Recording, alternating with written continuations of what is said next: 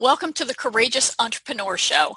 This is the show that shares information and inspiration to help you break free from self-doubt, limiting beliefs, and disempowering patterns and break through to create the thriving, successful business you dream of and deserve. I'm your host, Winnie Anderson. I interview entrepreneurs who've overcome amazing challenges to create success on their terms and experts who share insight and practical information that can help you move past your blocks and move forward with courage, confidence, and clarity. The show is available in both video and audio formats on a variety of platforms, including Apple Podcasts, formerly iTunes, on YouTube, on iHeartRadio, in the Google Play Store, and on my website at winnieanderson.com. If you like what you hear, I hope you'll share the show with others in your networks, and I hope you'll join my community. You can become a fan of the show on my site at winnieanderson.com slash fans, and when you do, you'll get episodes delivered right to your inbox. You'll also receive information, tips, and resources to help you come out of hiding, position and pre-sell yourself as the unique solution provider you are so you can profit from your expertise. You know, when I was in junior high and, and high school too, I dreamed of moving to Colorado. I was actually a huge John Denver fan at the time. I know that dates me. And listening to that music and learning about him, I was drawn to Colorado for its beauty. I also loved the idea of escaping from my mother who abused me emotionally and psychologically. I used to imagine how fabulous it would be to start over in a place where, to play on that line from the TV show Cheers' theme song, nobody knows your name.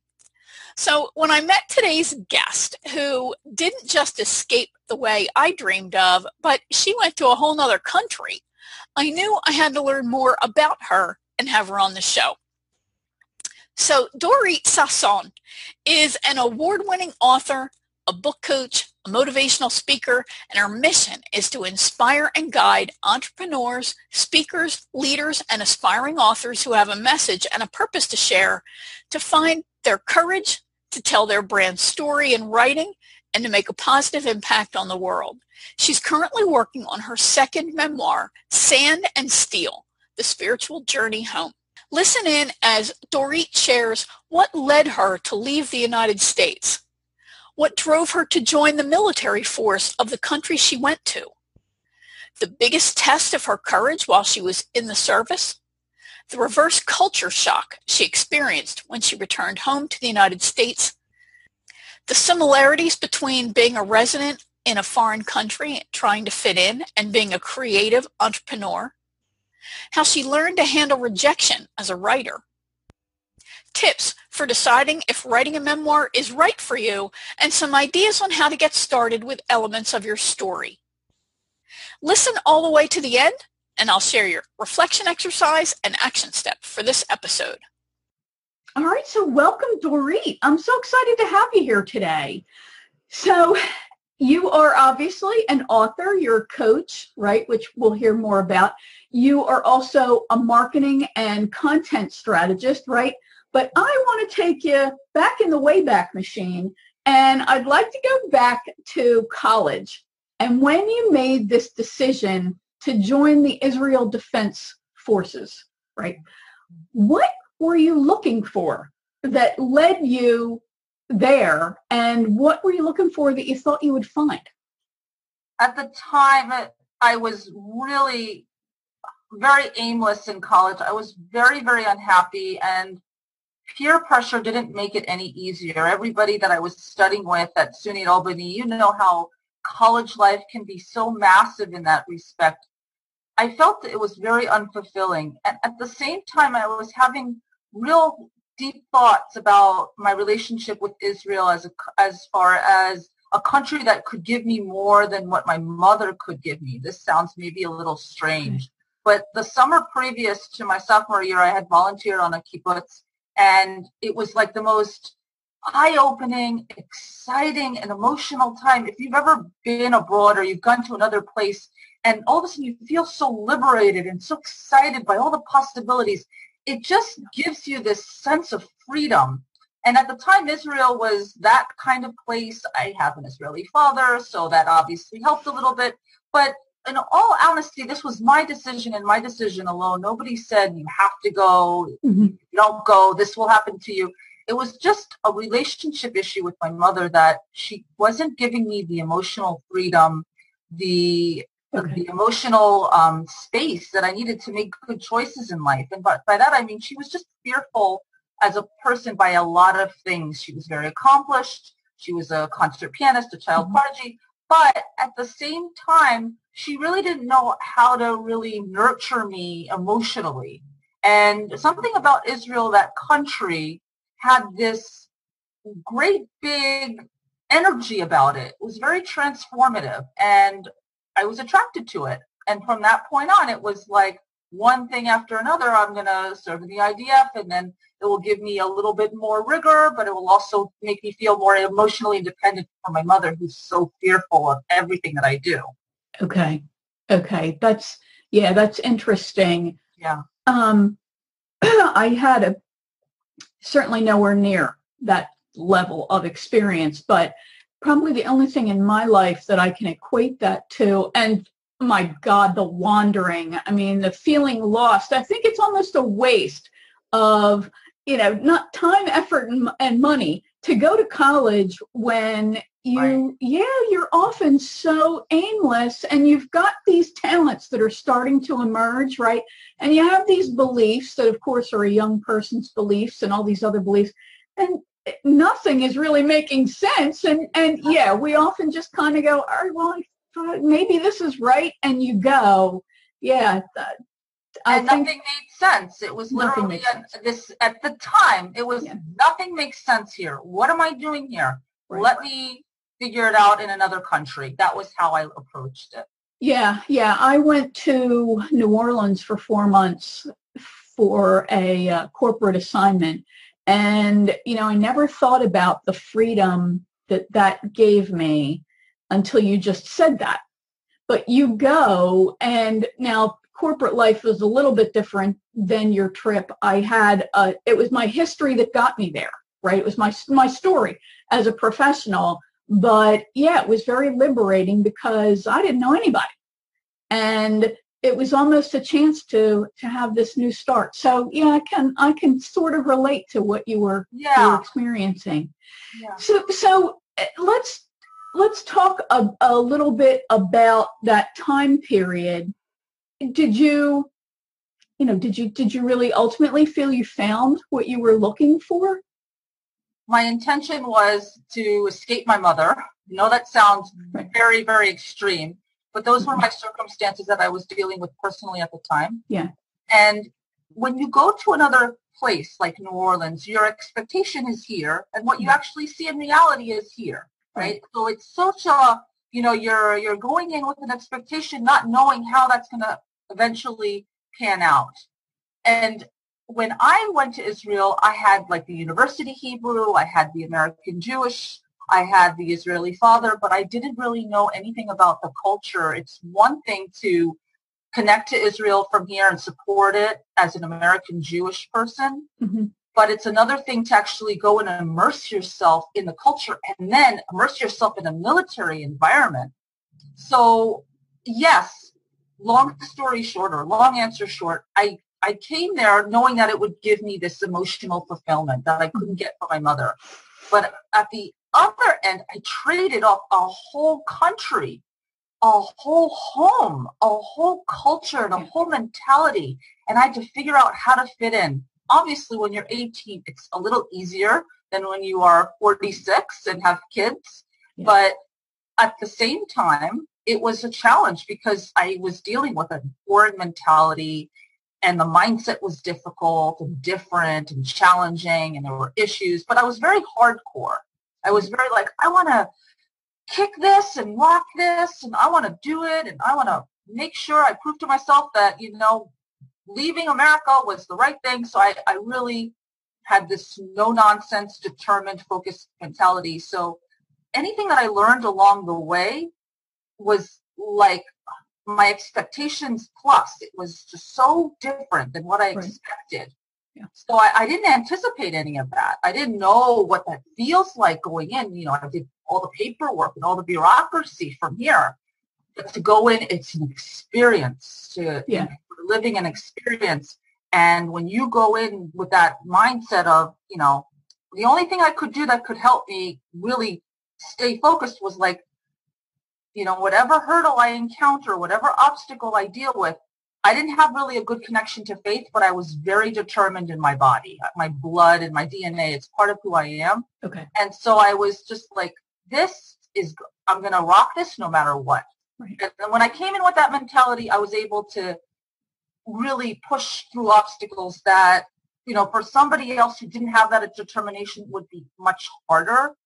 But that determination really fueled me and said, okay, I am a very determined person. This is who I am and that's what I need. And so yes, it did help me in the long run. Yeah. And I think that that's one of the tremendous benefits of traveling in general and, and really immersing yourself in whatever environment you are. Because of course there are regional differences around the country and then nothing like going to a foreign land and, and living there for any extended period of time. And eh, much more than even a vacation. But i think even a vacation you can get a sense for it if you make an effort to truly experience the culture and experience life as those folks live it. Right. It's, yeah it's it's amazing. So you and you had dual citizenship right? So that's what really allowed you, I guess, to be able to join the IDF. Can you talk a little bit about that? Because you didn't have to, right? When you went there, you, you could have just lived on on the kibbutz, and but you were driven to to join the IDF. How did that happen? So under the Israel law of return, every Jew is automatically a citizen, providing that your mother is Jewish. That's how it works in okay. Israel. I was a immigrant, so I had, under the law of return, all the immigrant rights. At the time, it was a very practical decision. It was like, if you serve in the IDF and you're an immigrant, you get certain rights that America doesn't do to its citizens. It's a whole different thing. And under the Ministry of Absorption, which is the framework for all the immigrants. I would get three years of a paid bachelor's degree. I would get an extra stipend as an IDF soldier. So I was like motivated by these benefits. And that kind of gave me this feeling of incentive. But more so, it was this feeling of service that really spoke to me that my mother didn't like. And she's like, volunteering is a waste of time. Why do you even bother? And, you know, when I was volunteering on the kibbutz, I was hitchhiking, something that female soldiers don't do anymore because of security. But at the time, it was very accepted and very okay. It was okay to, to, to hike, hitchhike. And I just would eye these soldiers, and I was, and that's the opening scene in my memoir. Is the the memoir starts with me hitchhiking, right. and I'm going to the kibbutz, and I'm like, wow, and eyeing them from a perspective as a volunteer knowing that I'm going to go shortly back to my home country and there's something about them that speaks to me, you know, this whole idea of giving up your country to serve in another country, I felt like, you know, here in America, we, we don't have this close proximity to our soldiers the way that Israel does. And it was so accessible at the moment. Seeing these soldiers, I mean, literally every other civilian is a soldier. It's, it's how the country is wired there are only, you know, six million. So you have to imagine how many of those millions are soldiers. And so, eh, you know, you, you turn to the person in the supermarket, there's a soldier. You go on the bus, there's a soldier. You're on the train station, there's soldiers, soldiers, soldiers, soldiers. And so it was just like, you know, it was like, wow, this whole country speaks to me. Everything about it speaks to me. The service, the the sacrifice, the the idea that somebody carries a gun and is protecting you spoke to me. There was something that I couldn't, nothing compared to my American life to this. And I, that spoke to me so deeply. And that was the motivation for signing up and enlisting. I didn't have to volunteer. I didn't have to serve. Okay. I was just a volunteer, but that moment was a turning point. Yeah. Wow. And I mean, there are just so many experiences there eh, emotionally as well as cognitively. And that I can't think of a of a greater step that is the polar opposite of living with a mother who's fearful about every aspect of life, which is so sad. And then to go and and join the service and and be exposed in that way through service.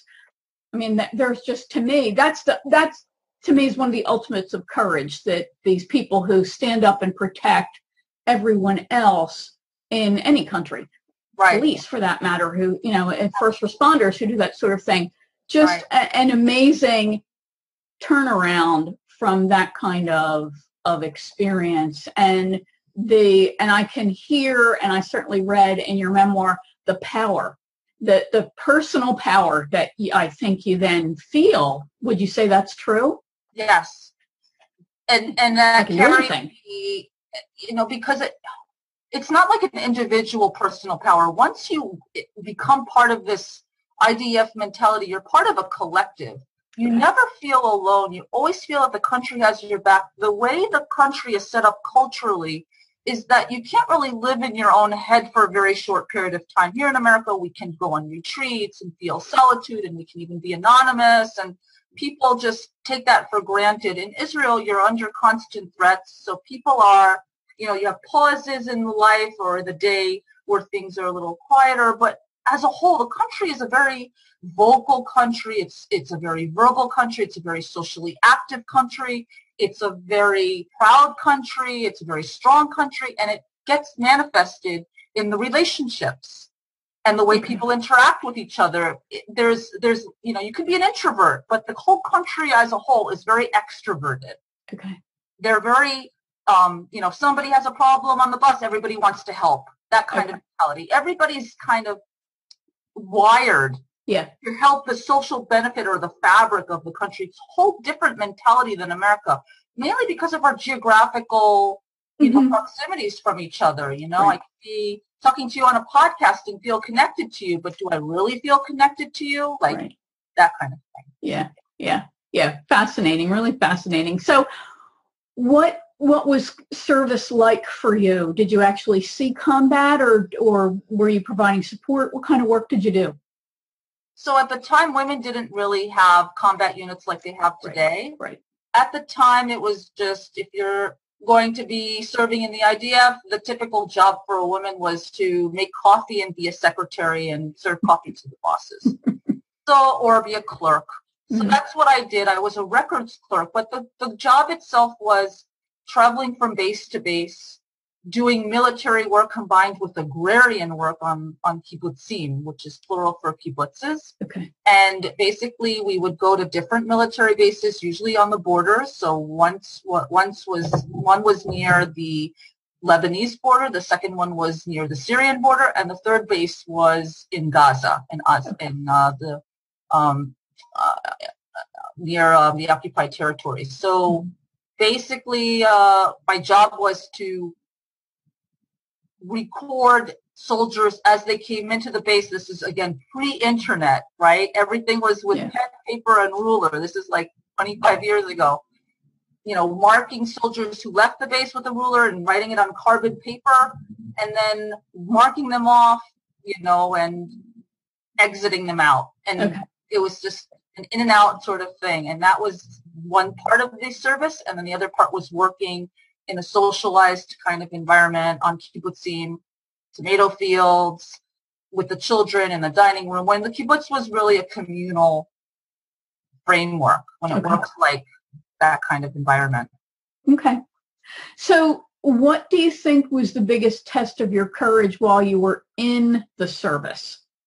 I would have to say if you had if I had to rank this, the biggest test was having to cope with all the different all the different foreign mentalities of all the immigrants that we served in. I mm-hmm. opted as a returning Israeli or as an Israeli citizen slash American immigrant, I said, hey, I want the slash quote unquote easy life.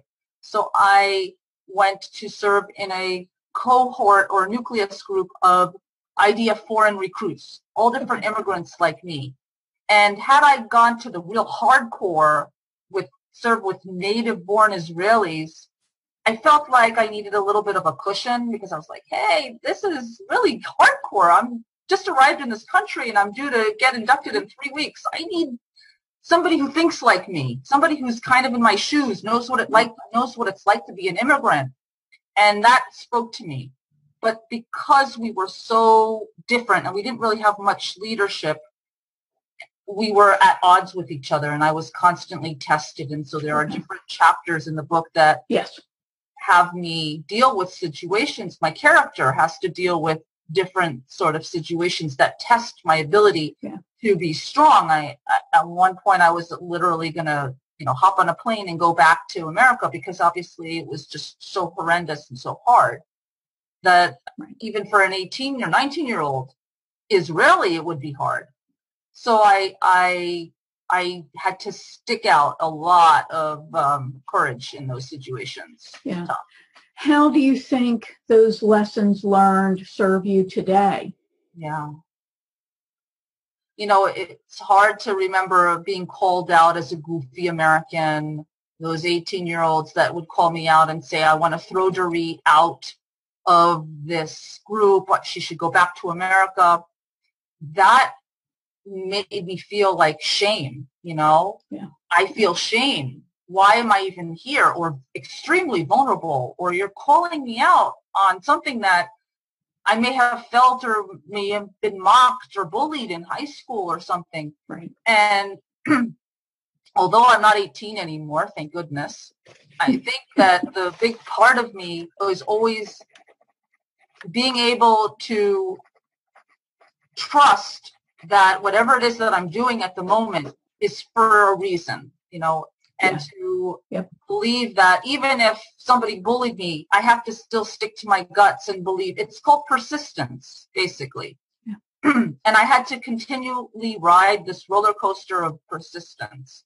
And each time I was tested, you know, how much do you really want this? How much do you want to help people write their books? How much do you really want to help people really um, uh, cope with their fears when they're writing? all of those things. It's the same kind of thoughts or voices that I would ask myself when I was there. How much yeah. do I really want to remind me? Why am I serving in the IDF? Yeah. And it, it, I think the basic thing is that even though we were so close to each other and we served so much to each other, with each other, it was always going back to the mindset of Dorit and the individual and the power of one because no matter how many people I was serving alongside with or how many people I was connected with or how many people didn't like me or how many people hated me, I always had to remember I'm, you know, here and my purpose.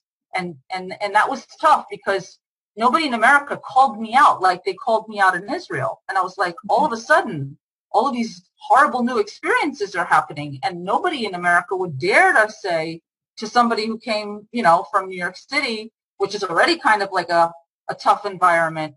Well, you're a goofy American. Nobody would call me a goofy, you know, friends maybe, you know, but not people that I didn't know and I didn't grow up with.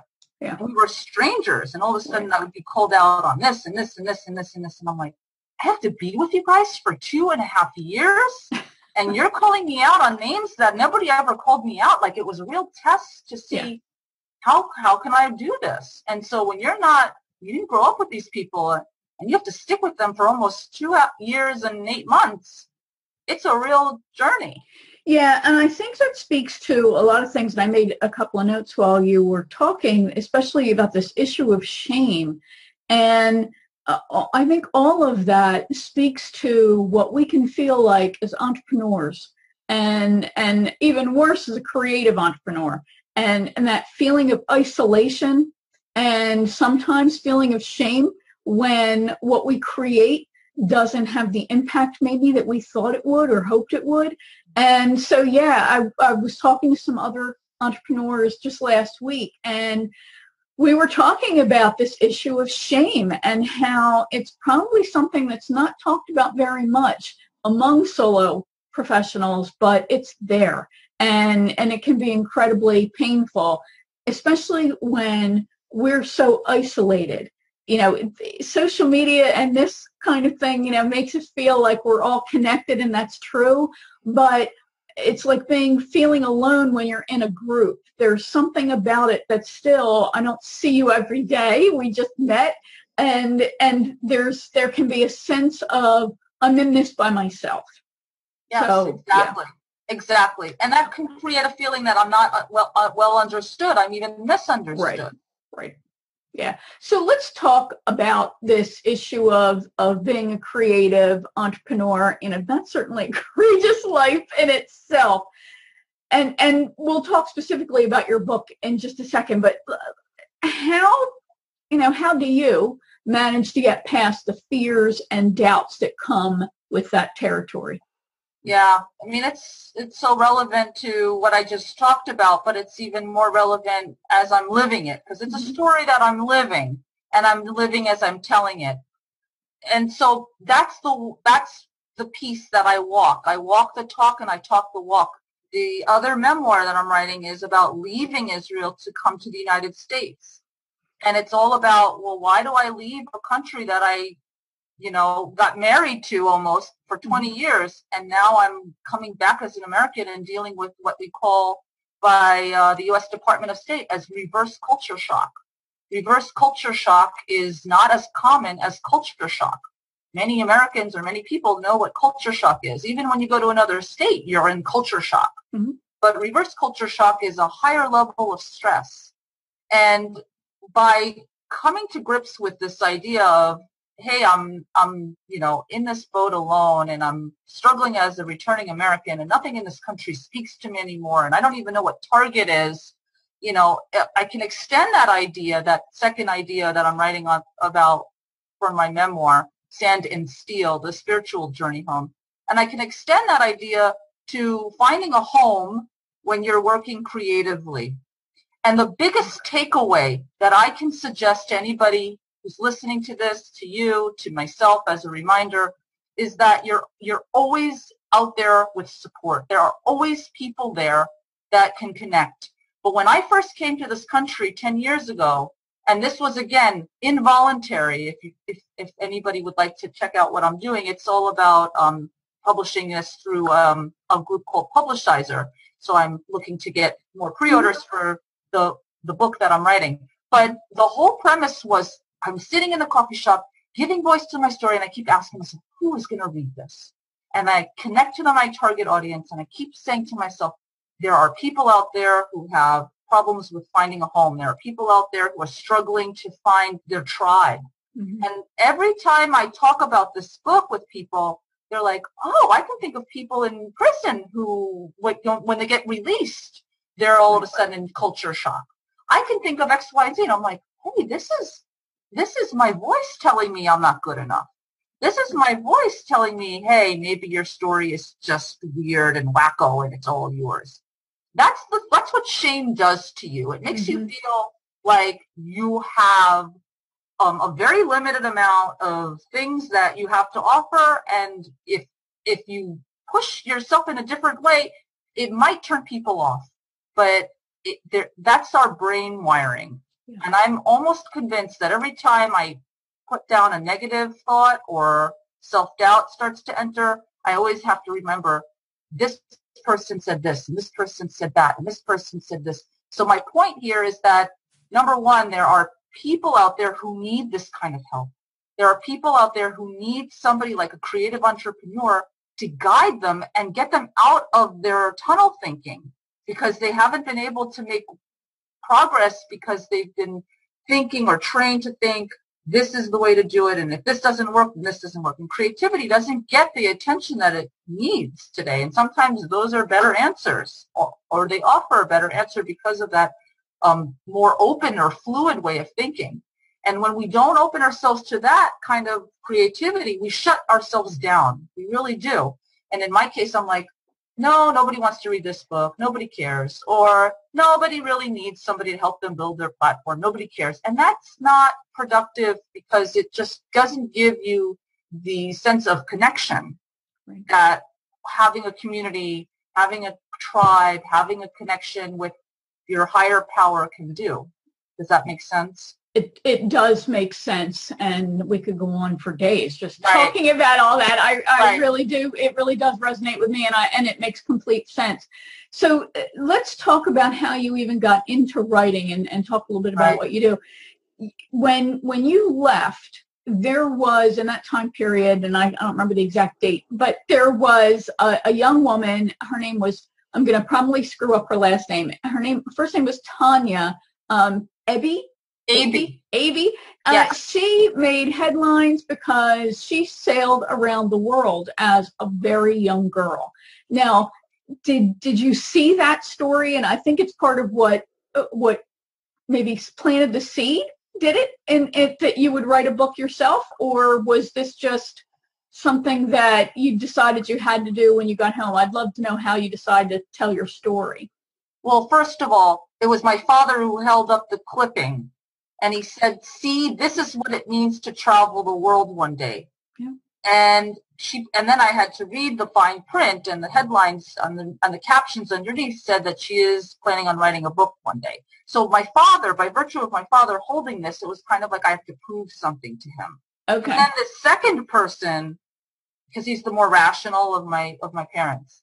And then the second thing was Tania Aebi is rocking the world around with a small little boat, and she's going to write a book.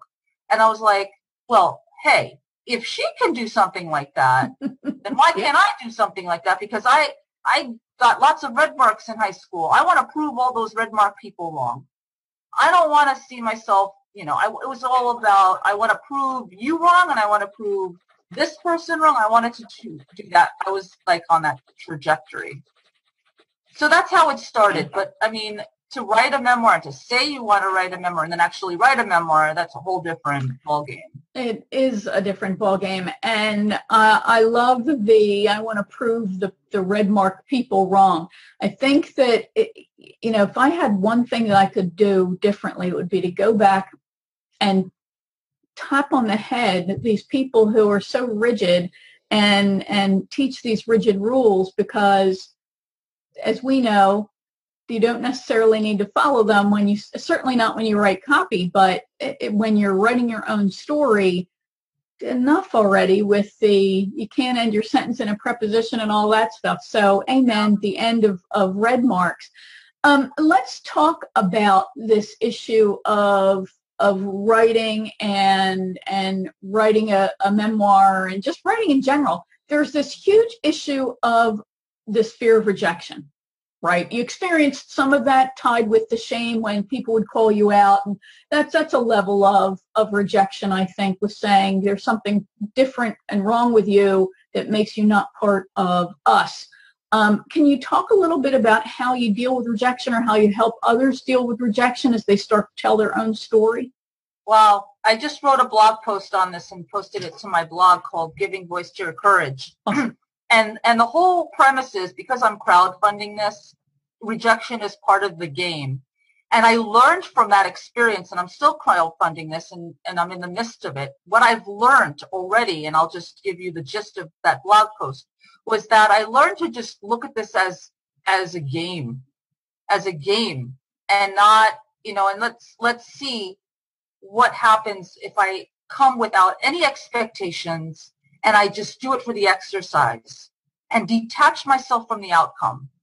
What will happen? Now this this came from an idea that I was checking out from a TEDx talk about a guy. I, I, am sorry, I can't remember the name, but it was a foreign sounding name. I think Jia Jiang or something like that. And he basically did like really extreme things. He went to the neighbor and said, "Can I plant a flower in your garden?" Or you went to a security guard and said, "Do you have hundred dollars you can give me?"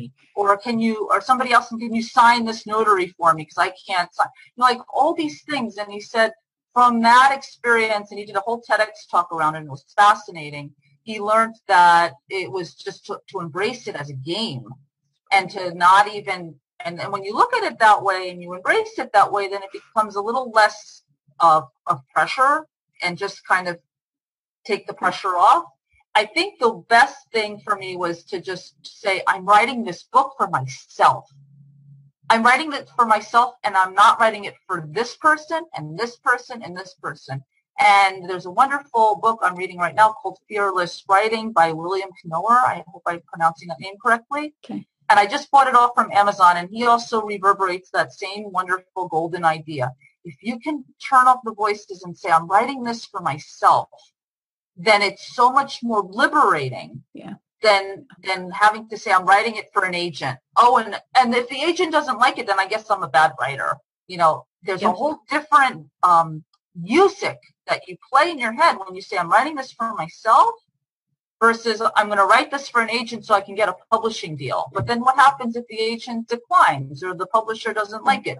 Then you red mark yourself all throughout life and that's how you go through life thinking. What if you wrote your book just for yourself? Yeah. That's that's a great question to ask yourself, and certainly a great focus to have. And as I'm listening to you, I, it really, I don't think we can reasonably expect there not to be some level of rejection connected to our work. If you're somebody who believes that the world's created in balance, right? We know that every front has a back, every up has a down. It's just the way the world is made, right? It's the way the universe is made. So for there to be approval, there must be disapproval. For there to be acceptance, there must be rejection. So if you can accept this as just part of the process, and yes, I love the concept of detaching from the outcome. That for me, I must have read it 15 times at least in Think and Grow Rich, which is where I first saw that phrase, detached from the outcome. And, and honestly, 15 times I think I read that book until it finally dawned on me what this guy was talking about. And it's taking away the emotional connection. I am not less than if you don't like what I wrote. Exactly. And you're not less than if I don't like what you wrote. Right. It's it's just it's it's facts, it's data, it's n- there is no emotional connection to this. So yeah, that's I, I think a that's a really powerful. too. It's a great takeaway, but I think a person to, to get to that understanding, they have to go through an experience. You do. It's painful. And and I think that the greatest experience for a, a writer is that experience of becoming an author. And the way, and even if you connect with one person, you're an Mhm. author. yes. One person is all that it takes. And if so, I read somebody's work and I say I love it, and that person had been shot down by multiple agencies and um, and multiple publishers, and somebody loves it, that that we're we're always aiming for masses and masses and masses, and to and and we forget the power of one. What what does that feel like? For somebody to say, I loved your story. They took the time to email you and they said, I loved your story that means there's an emotional connection being met. So at the same time, to remove yourself from emotion, yes. At the same time, it plays out differently in the way it responds. So if one person connects, that energy of transfer from one to another, I wrote the book, I published it, now you're reading it, you're a reader having an experience with my words and my ideas and my thoughts, and what happened to you? Oh my God, that tears you apart or it blows you up or it pulls you together or whatever it is. And then you email that person back and some people, they take the time to email and it's amazing or they write a letter, a physical letter, which Yeah. is even more mind-boggling. Crazy. You told me now you love my book. Wow, I don't even know, know where this came from. You know, like that's the experience that we need to remember that we don't write for masses, we write for ourselves. And if we're lucky, we'll get one person to say, I loved your book. That should count for something. We Yeah. should hold those readers very dear to our hearts and say, thank you so much. Mhm. Thank you so much for connecting with me because, you know, it takes a lot of effort to write a story. It's not so easy. No, it's not. Not. So let's talk a little bit about uh, the writing a memoir. Right. Does everybody have a story? Does then does is then everyone should write their story? How how does somebody know their story, the whole story, not just a little snippet as an illustration for something? How do you know that that your story is worth is really worth telling and publishing? Very good question. And the question that I get asked a lot each time that somebody comes to me, a client prospect or whatever, whoever says, I want to write the story. So the first thing that we work on is distinguishing between an incident, right, and a full-fledged story. Okay. And it's very ambitious to write a memoir. Mm-hmm. And sometimes I ask them, you know, we can always write your story by publishing a, or sending off a personal essay. It doesn't always have to be a full-fledged 200 page memoir. It's very ambitious. Yeah. It's very time consuming. It's Mhm. very committing. There's a lot of work involved and there's a lot of issues of craft. And so I always try to, you know, I'm not trying to say, hey, I want a client. Go get me, let me write your book for you or let me help you. But it's, it, you know, it's all boils down to how much, how do you see this as a story? And first of all, they don't know if, if it's an incident, which is, hey, I went to this place and I bought a, you know, chocolate milk and then I had a coffee and then I met with a friend. I mean, those are incidents. Mhm. And, and they sometimes read out like a story in the script, but they're just incidents. And, Yeah. and it's not that much of a story kernel. There's no, there's little kernels, but they don't add up to a bigger story. Right. And that's what happens. They come with that desire and then, and then it takes them a time of working through the ideas to figure out what the bigger meat is. Yeah, and I, I I like that reminder that it's okay to write an essay. Yep. That because that one particular incident may have some kind of life changing impact on you.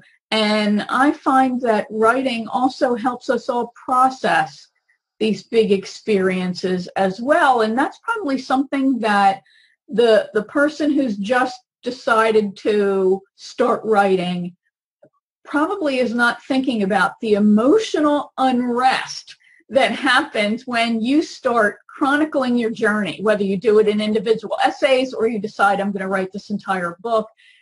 There's a lot of you start opening drawers and peeking in closets and crap falls out. It it you got to be ready. You've got to be ready. And that's why I say write an incident that has a personal implication that you can relate to on a on a essay level. And that and then that tests and then you test the idea and you see how many people resonate with it and you see how many people are communicating with you around it. And it becomes a, a conversation between you and the writing and and it it's a lot more meaningful that way and then you can see how more motivated you are maybe it this is just one maybe you publish a collection of essays There you go. maybe you know that that's one possibility Yeah. maybe you're only meant to write this one essay and then connect it to a bigger idea there are just so many ways to to do these Yeah. things Yeah. but the first thing is to just imagine what this might feel like and look like and, and think of the possibilities and that's where the, the fun part starts Yeah, that's that's brilliant. I love the idea of a collection of essays. You know, for someone who maybe you're professional and you have 10 principles of whatever, you probably do have something in your life that helped you come up with that belief that is now a principle, a guiding principle maybe Yes. through your work.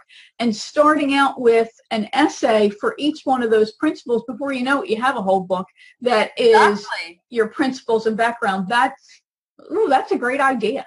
yeah and then you can turn it into something practical maybe Right. there's a takeaway for each essay Right. maybe you want to write guiding questions for each idea and have it under a theme or an umbrella. I mean those are very strong Yeah. possibilities. And today's reader they want things short. They don't want 300 page books like what what was printed 30 years ago. They're they're looking for the essence because that's what we have in our brain capacity today. We have 20 minutes. Right. that's all we have. And sometimes those are really good time you know uh, fillers. Yeah, yeah, and and actually uh, for the the person who wants to to write, that is is actually a plus because it gives you an incentive to then create a series of consumable series right and really feel like you're connecting with people and guiding them, truly guiding them through whatever it is that that you're sharing. Dory, I could go on for days with Yay! you. Love you, love you, I love, love this you too. information. You have Great- so many good things about what you're doing. Thank you. it's it's Thank so fun you. to listen to you. Thank you very much. So let's let everybody know about the specific work that you really do with folks and then where they can go to learn more about you and, and check you out. So Yeah. check us out. Yeah.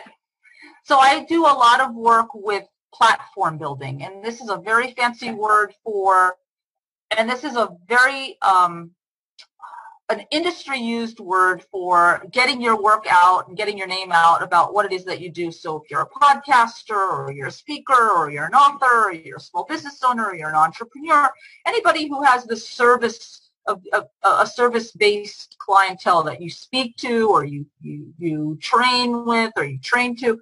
And so um, my real gift is helping, and I use my teaching to help me because I'm also an ESL instructor, is I really break things down creatively for people to really get to this idea of what a platform is and why you even need one.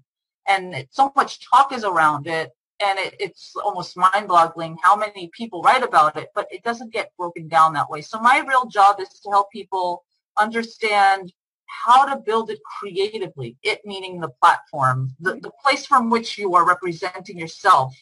And so when you think of it, it's very abstract right? And then what you do on a daily basis and how you work through those little chunks of who you are and why people should listen to you. That's the work that I really love. So all of that love can be found on my website, really about giving voice to your courage under speaking and services. There's a tab there and it gives you a whole different runaround about the different types of services I offer to entrepreneurs who want to build a platform around whether it's a podcast that they're doing or a book or they're a speaker, mm-hmm. things like that. Basically getting your message out and building an audience who is ready to receive it and, and act on it. Exactly. Fantastic. And of course, we'll include links in the show notes to Dorit's site, her, her books on Amazon and, and all of that kind of stuff so you can find that very easily. It's been a great pleasure. I could go on for days with, with you, and uh, I look forward to seeing your next book and uh, love talking to you. Thank you so much, Winnie. It was a real pleasure. I had a great time. I had a blast. Thanks. Well, I hope you found that helpful and as interesting as I did. Dorit and her journey are really just amazing. If you liked this episode, I hope you'll leave a positive review of it on the platform where you consumed it. And please share it among your communities so others who would benefit from the show and this episode can receive it. You can get episodes sent right to your inbox each week when you become a fan of the show and join the community at my website, winnieanderson.com. When you do, you'll also receive articles, resources, and special offers on courses and other opportunities that will help you come out of hiding educate and inspire your potential clients while elevating yourself as the trusted advisor you are. You'll be able to move forward with courage, confidence, and clarity. All right, so your reflection exercise. Man, there are so many directions I could take this in. It's kind of hard to decide on just one. So I'm going to give you a few. So first of all, I think you want to ask yourself, are you living in fear the way Dorit's mother was?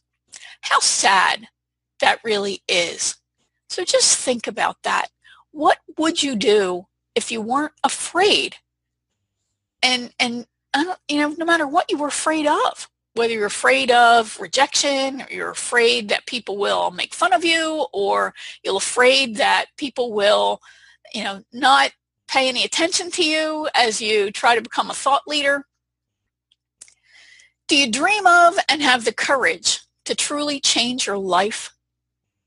You know, that's a big question because there are a lot of people who say they want to be an entrepreneur, but then they discover just how hard it is.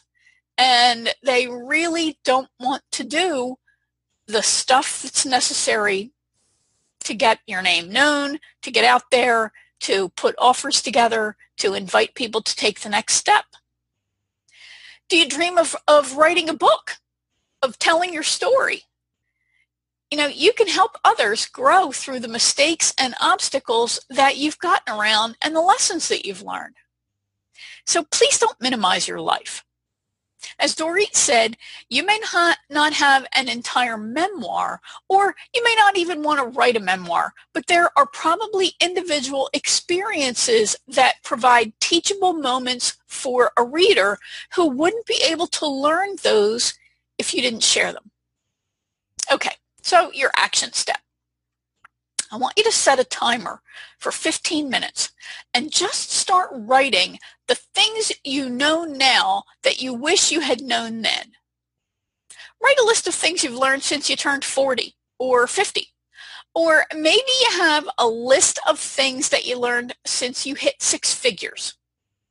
Whatever it is that you've got that are lessons or points that you've learned that you know you, you think somebody else might be interested in. Or try writing in some sort of a formula like the 10 commandments for success in you know your client's industry segment or 10 commandments for success with a tool you use. Maybe it's 10 mistakes that people make or the 10 questions that people have about something that you do. Even if it's a hobby you know never underestimate the power of passion people who love their hobbies love their hobbies and want to read about them. They go on trips about them. So, you know, maybe you've got something that is a passion for you. My friend Sue Weeks just recently lost, launched a podcast called Stitchery Stories because stitchery, embroidery is one of her passions. It's a hobby for her and she's having great success with it because other people are also passionate about that hobby. So you could also do a list of big incidents that happened and the lessons you learned about them. So you could go through any point in your life and identify those kinds of lessons. what could you teach another person to save them the aggravation, the emotional wounding, anything that you've gotten out of that. Now, once the timer goes off, take a good look at the list you've got the makings of at least an ebook or a special report. That's enough to get you going and to begin this new element of adding writer to your bio. And if you have an objective that you haven't been able to reach, a goal that you haven't been able to achieve, maybe you have been working on a book and you haven't been able to finish, or maybe you want to put together a course, or you know you want to put together a video series. So you can begin to stand out even though you hate standing out, and so you can start selling your services even though you hate selling, then I would encourage you to investigate the Action Takers group. The Action Takers Group is a group of like-minded solo professionals who are all working to achieve their biggest goal and they are supporting each other they're receiving daily coaching and they're taking action every day in small steps to achieve their goal you can learn more by going to winnieanderson.com slash action takers and if you know you want to write a memoir, then visit Dorit's site at doritsasson.com. Thanks for being with me for The Courageous Entrepreneur. I'll be back with another episode soon. Until then, remember, you are worthy of all the success you dream of.